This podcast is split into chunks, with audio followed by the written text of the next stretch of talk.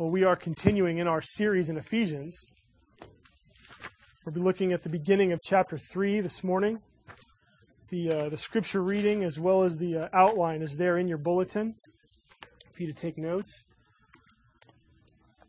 We're going to be looking at the first 14 verses of Ephesians chapter 3. I mean, the first 13 verses of Ephesians chapter 3. Um, give ear now. This is God's word. For this reason, I, Paul, the prisoner of Christ Jesus, for the sake of you Gentiles, surely you've heard about the administration of God's grace that was given to me for you. That is the mystery made known to me by revelation, as I've already written briefly. In reading this, then, you will be able to understand my insight into the mystery of Christ which was not made known to men in other generations, as it has now been revealed by the Spirit to God's holy apostles and prophets. This mystery is that through the gospel, the Gentiles are heirs together with Israel, members together of one body, and sharers together in the promise in Christ Jesus. I became a servant of this gospel by the gift of God's grace given me through the working of his power. Although I am less than the least of all God's people, this grace was given me to preach to the Gentiles the unsearchable riches of Christ and to make plain to everyone the administration of this mystery, which for ages past was kept hidden in God who created all things. His intent was that now, through the church, the manifold wisdom of God should be made known to the rulers and authorities in the heavenly realms, according to his eternal purpose, which he accomplished in Christ Jesus our Lord.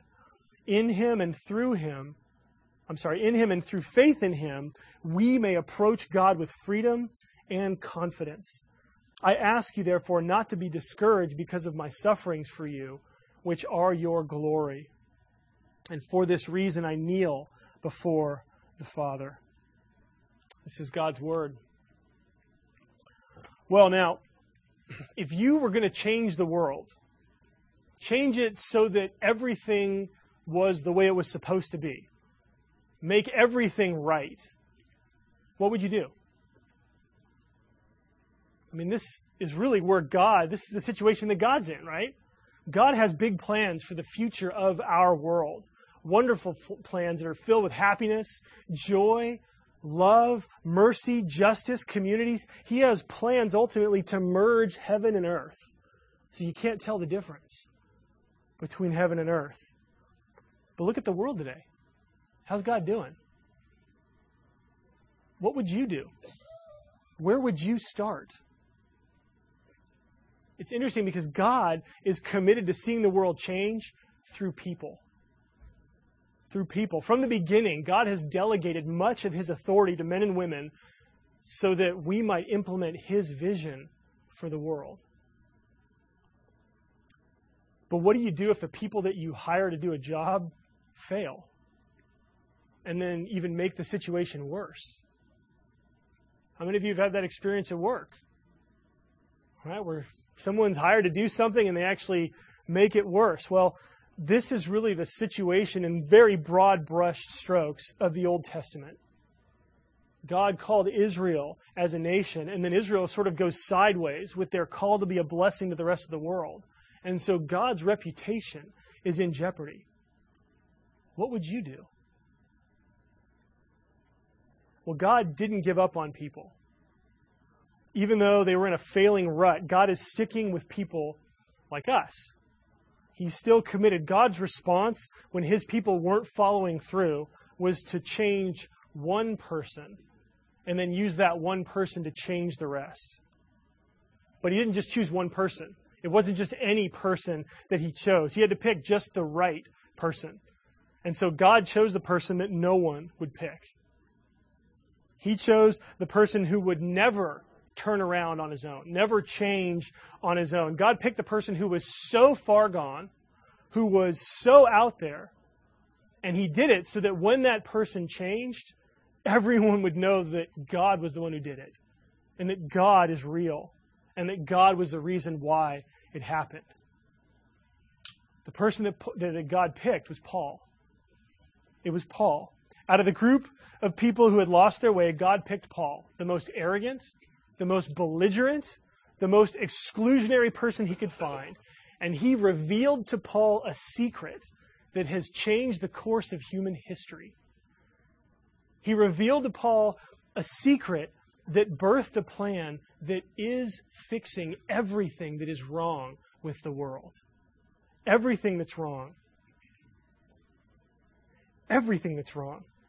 Everything that's wrong in the world, everything that's wrong in your life, everything that's wrong in my life. This secret fixes it. And that's what we're going to see in this passage. We're going to see it in three points this morning, okay? There's three points. Let me give them to you first. We're going to see first God's man. We're going to see second God's secret. And then third, God's plan. So, first, God's man. Verse 1, Paul makes an autobiographical turn in the letter. He says, I, Paul, the prisoner of Christ Jesus, for the sake of you Gentiles. So, Paul's in prison when he's writing this. I don't know if you knew that. Well, how did he get there? How did this happen? Well, it started when Paul was actually putting Christians into prison. Okay, he was busy, he was fighting against the newly formed Christian church.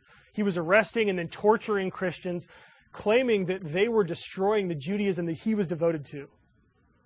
And while Paul was traveling to a city called Damascus, he had just gotten authority from the higher ups that he could capture Christians in the city of Damascus and then drag them to Jerusalem so they could be sentenced and punished. And while he was on the road to Damascus, Jesus appeared to him from heaven and everything changed. Paul came to grips with the reality that the Jesus, whose reputation and whose followers he was trying to snuff out, was in fact the Jewish Messiah and the Savior of the world. Everything changed.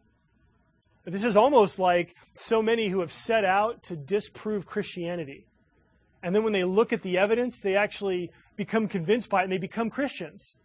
Right? C.S. Lewis is one. Josh McDowell, Lee Strobel and their books we have as we watch them describe their sometimes their vitriol against the church, their anger with Christians and with Jesus. And as they study the evidence, it turns them. Well, I said it's kind of like that. Paul wasn't looking at the evidence. He was busy doing, he was busy at war with the church, and yet God got a hold of him. And once that happened, Paul began to preach to people about the Jesus that he had been trying to refute. You know, and so we could come up with some pretty good analogies, but the one I thought it would be like it's it would be like if Bill Gates shows up on TV and he's got an iBook and an iPhone. Right? You'd think, hold on a second, something's wrong here. Right? Something's drastically wrong. And that's what happened in the church. The first Christians were thinking, okay, wait, wait, hold on. This Paul guy, he was the one that was pulling us out of our homes and dragging us and beating us and imprisoning us. This is probably some covert way to to infiltrate us so that he can find out who we really are and grab the leaders. And, and so Paul had to overcome this, but he was preaching it. And he was preaching it so much that Paul's former Jewish friends began to persecute him like he had persecuted others.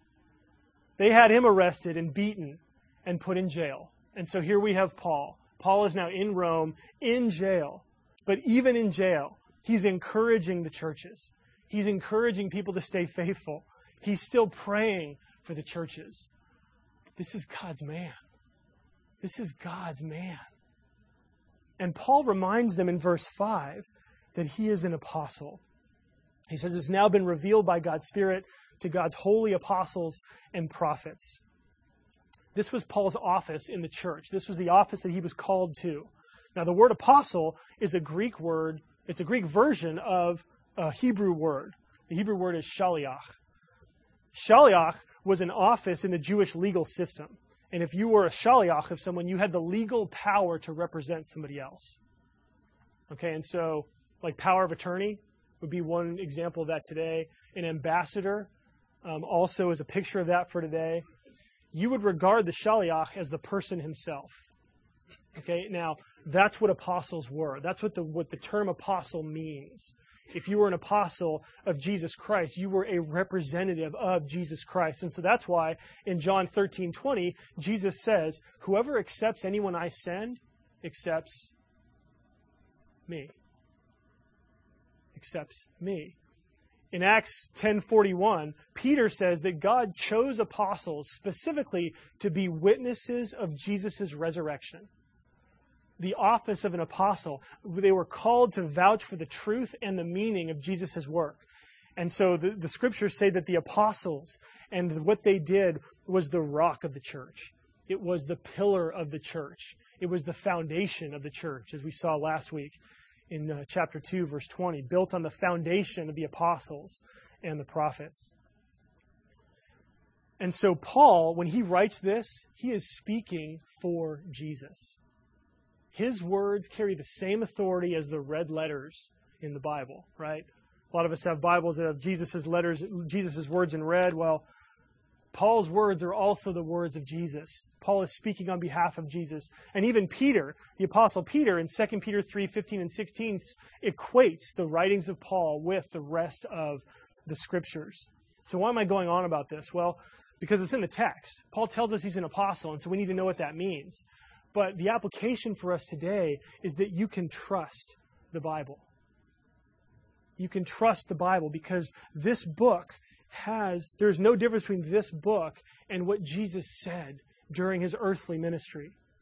The writings of the apostles are the authority of Jesus, they are his authority. And so this letter is God's authority let loose in the world. This is God lighting a fire and letting it catch as he grips people's hearts and tells them about what he's done for them and what he's doing in them and how he's changing people. This is why the Bible has power. This is why people's lives get changed. This is why societies get turned around because of the Bible, because it has the authority of God Himself. And so, in one sense, we could say that as an apostle, Paul, this is Paul above us. He is speaking the authority of God into our lives. So when we read the Bible, we can trust it because God gave his authority to Paul to speak on his behalf. And here's what's neat. If you read this, you see what Paul's doing? He's blessing. God's man here is blessing the nations of the world. Okay, look at what he says in verse 1. He was in prison for the Gentiles. Right? Gentiles in Paul's day, the world was separated into two people if you were Jewish. You had the Jews and you had everybody else. Okay, so you had the Jew, and they called everybody else the Gentiles. So you have the Jews and the Gentiles, and Paul is in jail. He's in prison because of the Gentiles. Verse 2 he says, this God, that God's grace was given to me for you. And then verse 13, if you flip over, it says, Don't be discouraged because of my sufferings for you. You know what this is? This is the glorious fulfillment of the plan of God. Okay? If you read all the way back in the beginning, when God started this whole thing with Abraham, you remember what he said to Abraham? He said, Abraham, I'm going to call you out of the world and I'm going to bless you. But not just so that you can walk around and say, hey, I'm blessed. God chose me. Look at me. I'm favored. I'm the favorite person on the earth. That God never blesses us simply for our own sake. God blesses us so that we would be a blessing to others.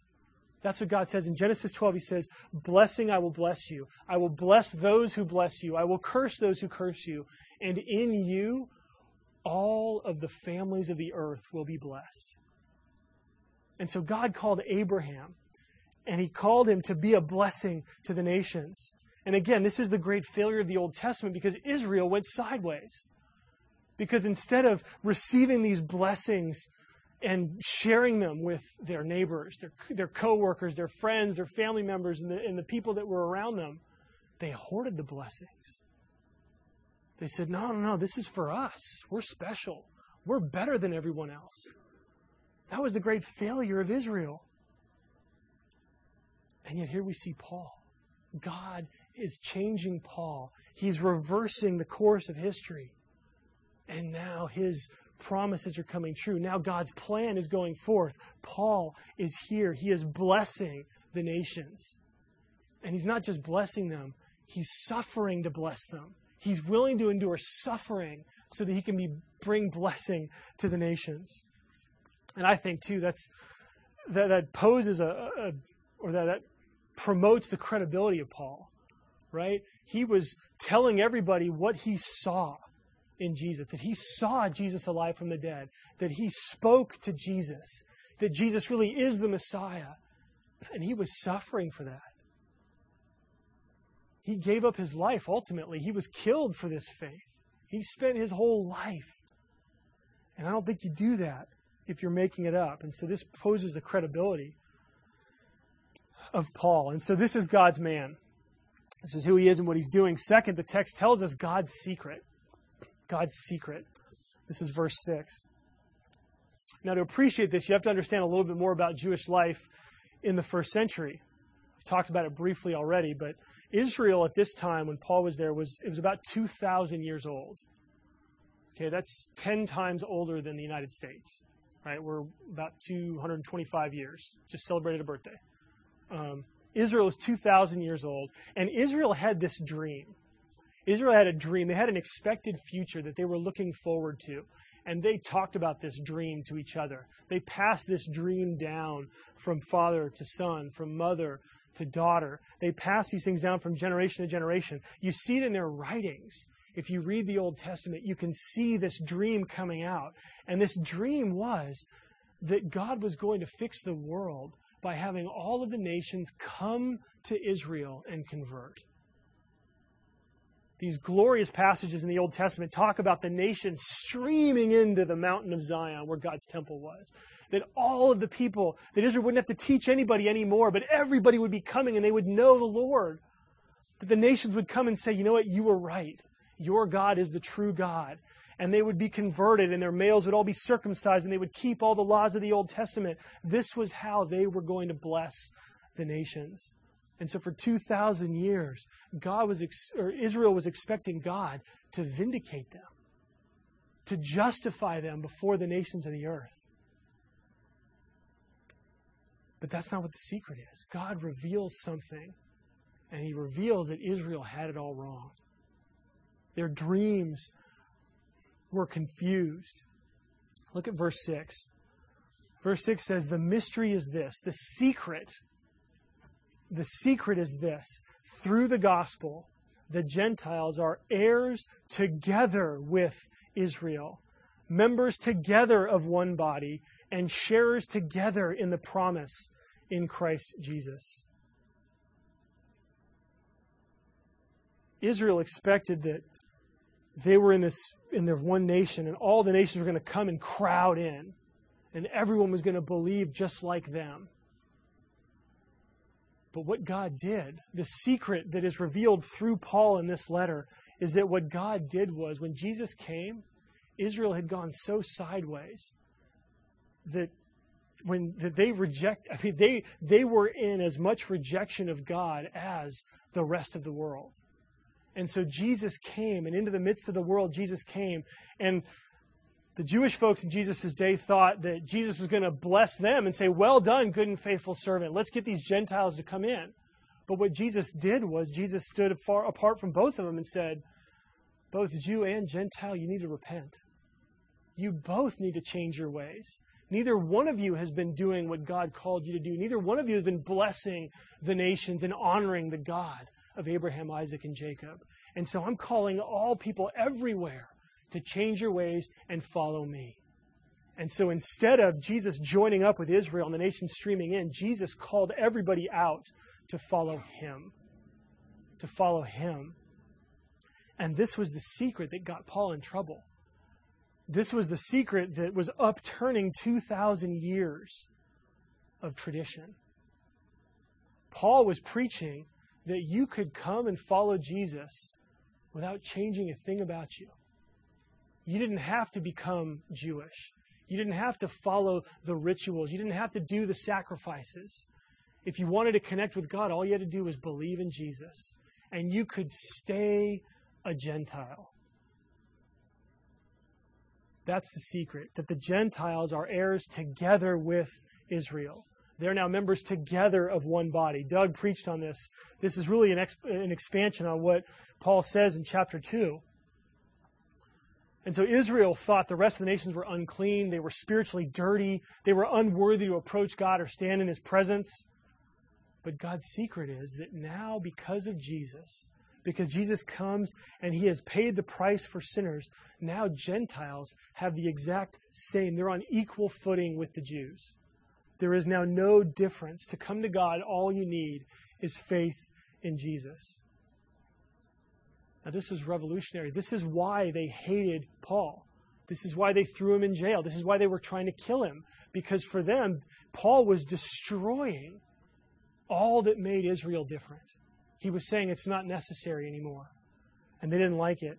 In the Old Testament, the Gentiles could not inherit, they were second class citizens at best. But now Paul is saying in Jesus, all of that has changed.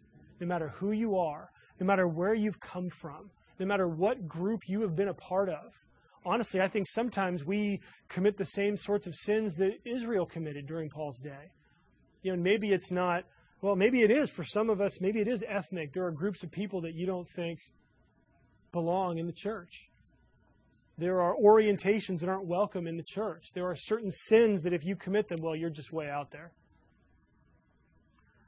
What Paul is saying here is that if you believe in Jesus, you are a fellow heir. You have the same status and you get the same rich inheritance. If the first point of God's man is Paul above us speaking God's truth into our lives as an authority, on this side we have God, Paul next to us. We are on equal footing with the Apostle Paul every blessing that Paul received, you also receive when you believe in Jesus. Paul himself said at the beginning, we are blessed with every spiritual blessing in the heavenly places in Christ. And so Paul's message, this secret, was a huge confrontation to the Jewish world around him. It was also a huge confrontation to the pagan world around him. This idea of mysteries was also common in the pagan religions in the in, in the Roman Roman religions, the Greek religions. Um, the pagan religions also had mysteries. Every religion had secrets that were kept hidden, that weren't told to anybody except for the initiates. And they would keep the truths, the secrets of the mystery of their religion separate until you went through the process of actually becoming part of the religion. Only certain people could know the truth. And those people were exalted and lifted up, and everybody else is made to feel less than. But not with Christianity. With Christianity, everyone is in on the secret. Everyone. It was revealed to the apostles, but they proclaimed it publicly to all. Verse 9. He's here to make it plain to everyone. Okay, so Judaism said you've got a change to come in. Paganism said only a select few can know the secrets. And Christianity said, you know, if you believe in Jesus, you have the high status of an inheritance, and it's based on public truths that everyone has access to. You can check it out for yourself. That's the secret. Now, I said that this secret is changing the world. It's fixing. This mystery is fixing and shows how God is fixing everything that's wrong with the world. Well, have you connected those dots yet? Can you see how this secret delivers all of that? Do you see how knowing this secret makes a difference in your life yet? We got to think about these things. When we read the Bible, we need to ask ourselves, what does this really mean? How does this apply to us? Is, it, is this really the secret that's going to fix what's wrong with San Diego and Tijuana? Well, to hit that, we need to go to our third point. We've seen God's man, God's secret. Now, third, God's plan. And this is verses 10 to 12. God is fixing what's wrong with the world, and He's using this secret to do it. One of the most radical things about Christianity in the first century was that it was the most diverse, inclusive, friendly, and dignifying religions in the world. Okay? Diverse, inclusive, friendly, and dignifying. Christianity joined people together that never, ever came together. In the church, slaves and masters were on, got along together. Women were given a voice in the church, whereas they weren't outside. The poor were honored by the rich. Social outcasts were welcomed in. The early church was radical and it had power because of its racial diversity, its economic diversity, its social diversity. There were disparate groups coming together that didn't come together anywhere else in the world and anywhere else in human history. This is what made the church so powerful. Now, how was it possible? What was it about the church that, made, that, that, that caused that reality to, to happen? Well, there were two convictions that led to this. First, the church believed this secret. They believed what Paul said. The church was convinced that if you believe in Jesus, you are an heir of God and a full member of the family of God. No one is favored over anyone else. Think about that for a second. Our society is based on hierarchy in lots of different ways work, family, home, social networks. They're based on certain people with a certain amount of, of capital, of power and influence, and they use that, and you kind of have to bow down to it. When you walk into the church, in fact, take, just take a look around for a second. Just look at the people around you. In the eyes of God, there is no difference between any of you. And in the church, when you come, the church was convinced that this was true, and so they acted like it. The church was convinced that if you named the name of Jesus and you believed in him, that there was no difference from you. It didn't matter where you came from, it didn't matter what you did during the week, it didn't matter anything about you. The truth that you believed in Jesus made you on equal gave you equal footing with everyone else. And then second, the church believed that everyone needed grace. Everyone needed grace. Look what Paul says about himself in verse 8. Paul says, Although I am less than the least of all God's people. This was the attitude of people in the church. This is why the church was as radically diverse as it was. This is why the church was as powerful as it was, because it was filled with people that knew that they weren't in God's family because of anything that they had done. They weren't there because they were better than anybody else. The church was convinced that they were in God's family because of grace, because of a gift, because God was kind and loving to them. And if the only thing that separated them from the church was grace, then there is no other. There is no other with a capital O in quotes. There is no group of people out there who are other from us. There is no group of people in the world back then, in the world today, that is any different from the group of us who are here and are believing in Jesus. Paul says, I was the least of all of God's people but this grace was given to me. Dick preached about this a couple weeks ago. For by grace you've been saved. And it's a gift. It's a gift. Salvation is a gift. And I think it's interesting if God can take the least of all of his people and change the world. I mean, this shows us that nobody is too far, right? I mean, again, that's the conviction. Nobody is too far for God to reach. Nobody is too far for you to reach.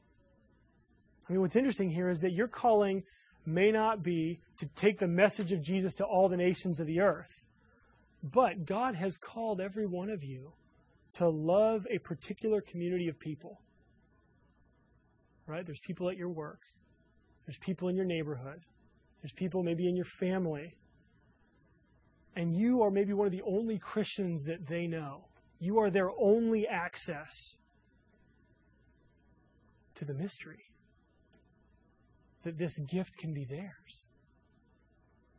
What are you doing now to love the people in your life? What are you doing to share the love of God and to show the love of God to the people that are around you?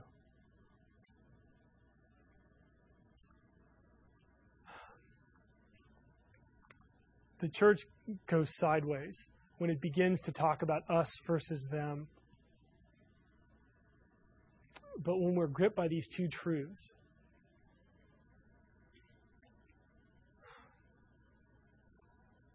that there is no difference, that everybody need and that everybody needs grace. When you're gripped by those things, when those things sink deeply into your heart, your attitude changes. The way that you think about other people changes. What's amazing is that it actually frees you.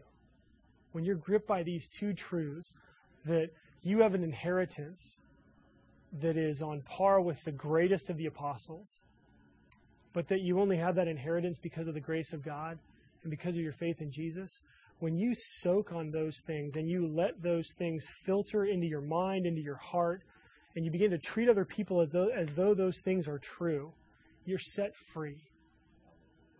You're set free.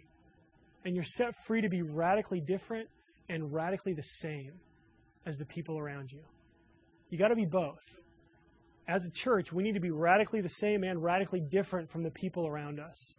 We have to be radically the same because honestly, most people don't know, most non believers, non Christians, they don't know what their life would look like if they became a Christian.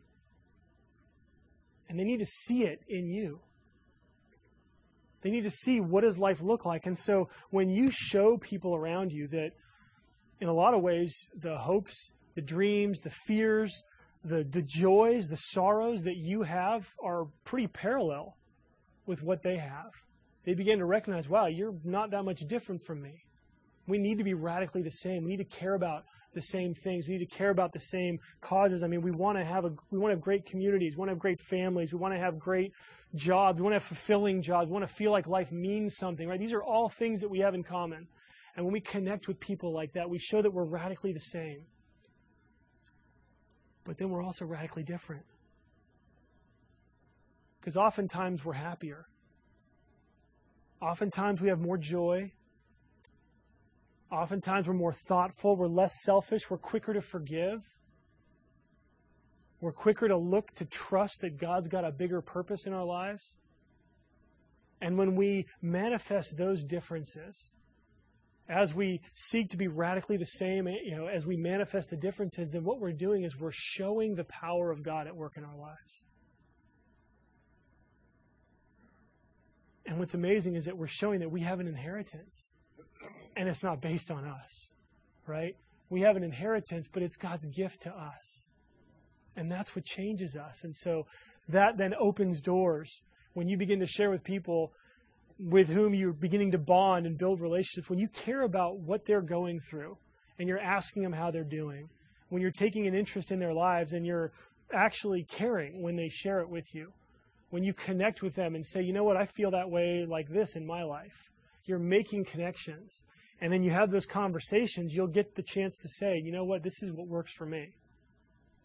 This is how I handle it. You know what, I, I really do have a faith. I've seen God come through in this situation for me or I'm trusting. I, I, don't see that God's coming through yet, but I'm trusting He's going to come through because He's come through so many times in the past.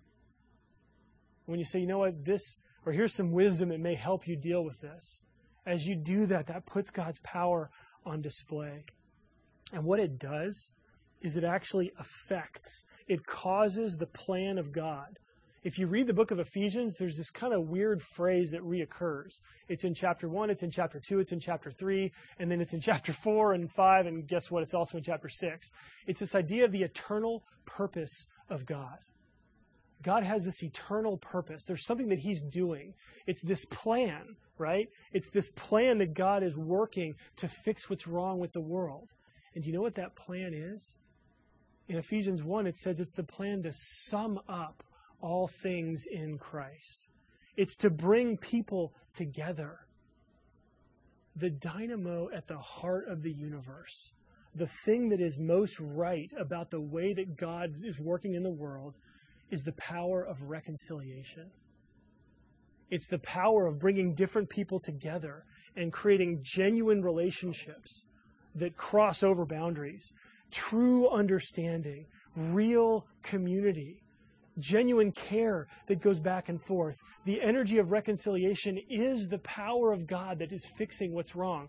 This is a little bit simplistic, but I think that you could probably trace everything that's wrong with the world at some point to a broken relationship. Okay, now the solutions aren't necessarily that simple. It's a lot more complicated than just to say, oh, well, we just need to get along, right?